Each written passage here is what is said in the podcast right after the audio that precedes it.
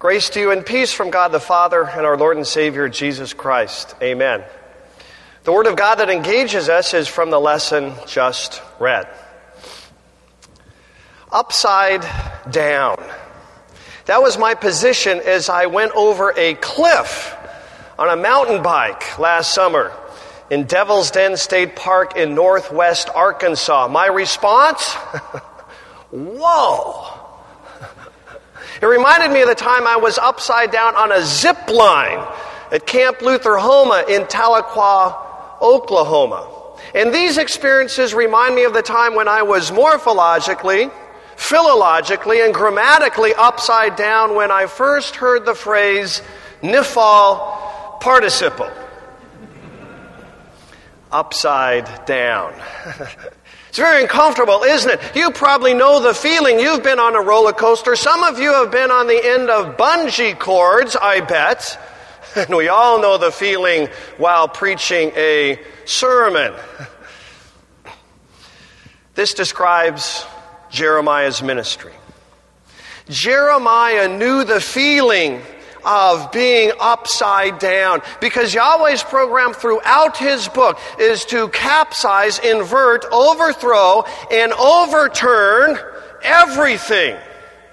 Jeremiah ministered and lived in such a way that the temple, the land, the monarchy, the covenants, the kingdom, the promises, they were all turned inside out and upside down.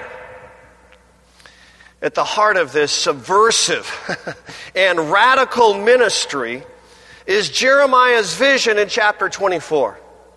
Set in the years immediately following the second Neo Babylonian exile in 597 BC, Jeremiah goes to the temple in Jerusalem, and there Yahweh shows him a vision, a vision of two baskets of figs. And in the first basket are the good figs plump and juicy, ripe to perfection, the best of the best.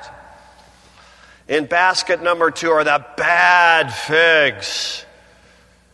Rotten, stinky, and smelly. These are the worst of the worst. And you say, slam dunk blessing. I can interpret this vision as you dust off Veltz's What Does This Mean? The good figs are those who manage to avoid the exile, right? Good things happen to good people. These are the people who manage to avoid the deportation. They're still in the land. They're moving from party to party, from portfolio to portfolio. These are Zedekiah and all his high roller officials. These are Judah's best of the best. And while I am at it, you continue, the bad figs, ha, Bad things happen to bad people, right? These are the stinky and smelly, hopeless, landless, futureless exiles in Babylon. They should expect no mercy from Yahweh. They are the worst of the worst. How do you arrive at that interpretation of the vision? Piece of cake, you say? Go back to the book of Genesis. The land promise is given to the patriarchs, Abraham, Isaac, and Jacob. It's their blessing in spades. Look it up. If I've heard it once in Concordia Seminary, I've heard it a thousand times. If you are in the land, you're blessed. If you're outside the land, you're cursed. It's that whole Leviticus 26, Deuteronomy 28 thing, right? Right? The good figs, they're in the land. The bad figs, they're in exile. Case closed, sermon over. Well, not so fast. I suggest that we buckle our seatbelts, tighten our carabiners, and put on our helmets. Because Yahweh is about to turn all of us upside down. Jeremiah 24, verse 5. See, I will regard the good figs as those exiles from Judah whom I have sent to the land of the Babylonians. But what about the people in the land? Jeremiah 24, 9. I will make them a whore before all the kingdoms of the earth, and a reproach and a byword and a taunting and a curse. And you say, Who came up with that theology? That sounds something like the last have become first, and the first have become last. That's ludicrous.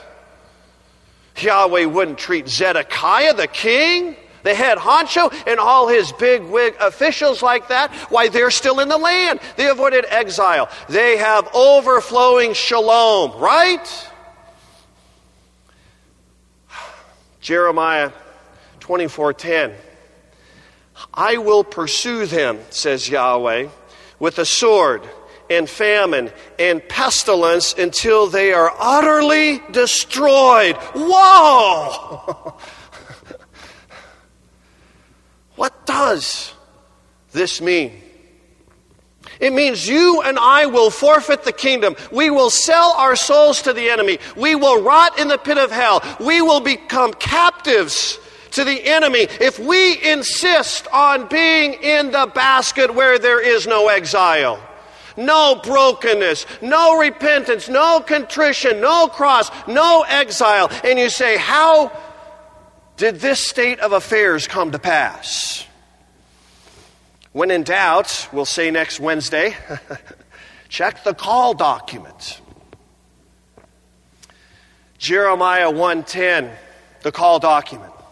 Yahweh says, I am appointing you over nations and kingdoms to uproot, to tear down, to destroy, to overthrow, to build and to plant. Yahweh needs to uproot, tear down, destroy, overthrow all of my ministry expectations, all of my well thought plans. He needs to turn me inside out and upside down. Yahweh wants to send a new Davidic king who will do what is just and right in the land, but that doesn't happen until we're repentant. Yahweh says in Jeremiah 31, I'm going to cut a renewed covenant and I'm going to put Torah in your gut and I'm going to write it on your heart, but that doesn't happen unless we're broke. Yahweh says, I'm going to plant you in the new Jerusalem forever, but that's only for humble and repentant people. Hannah sings about this inversion. The bows of the warriors are broken, but those who stumble, get it? Those who stumble, they're armed with strength. Those who are full, now beg for bread. But those who are hungry, hunger no more. Mary picks up the cadence. He has cast down the rulers from their thrones. But he has filled the hungry with good things. He has cast away the rich, but he has filled those who are humble. This world's assignments of worth and value and position and power come from the father of lies. This settled, closed, gelled world is not our future. there is infinitely more for exiles, the marginalized the broken, the humble. Jeremiah 24, 6 and 7. Yahweh says to the exiles, I will place my eyes upon them for good, and I'll bring them back to the land. I will build them and not tear them down. I will plant them and not uproot them. And I will give them a heart to know that I am Yahweh. And they will be my people, and I will be their God. And why does this shock us? Why the matriarchs, Sarah, Rebecca, and Rachel were at all time marginalized, barren. Then there were some state slaves in Egypt who watched Pharaoh do the dead man's float. Still unconvinced, aren't you? Then listen to Paul. God chose the foolish things of the world to shame the wise. He chose the weak things of the world to shame the strong. He chose the lowly things, the despised things, the things that are not to nullify the things that are. And so, Mr. Inversion himself comes along and calls fishermen, not Pharisees, sinners, not Sadducees, whores, not Herodians.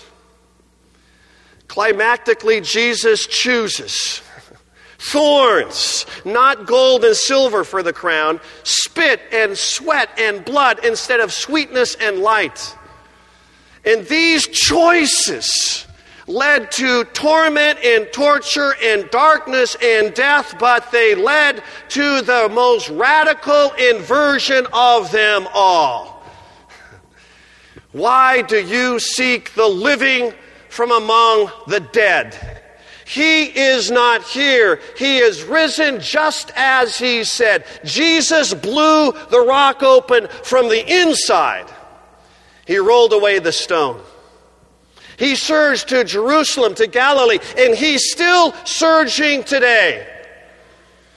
Just here, just now, to speak words to broken, marginalized, exiled people. Straight from his heart to yours, Jesus says, No matter what, I love you. Jesus, crucified yet risen, is life overriding death and making all things new. You see, the stone that the builders rejected has become the cornerstone, and Yahweh did it, and it is marvelous in our eyes. Baptized into that subversive kingdom. I was once blind but now I can see. I was once lost, but now I'm fine. You see, we were all once dead, but we are alive. Whoa. And because we are Pentecosted people, we will take Jeremiah's radical and subversive vision of figs and baskets to the homeless and the divorced and the broken and the repentant and the orphan and the widow, and we will shout it out to the exiles. And then what the Thessalonians said of Paul and Silas will be said of us. These men. These men who turned the world upside down have also come here. In the name of the Father, and of the Son, and of the Holy Spirit. Amen.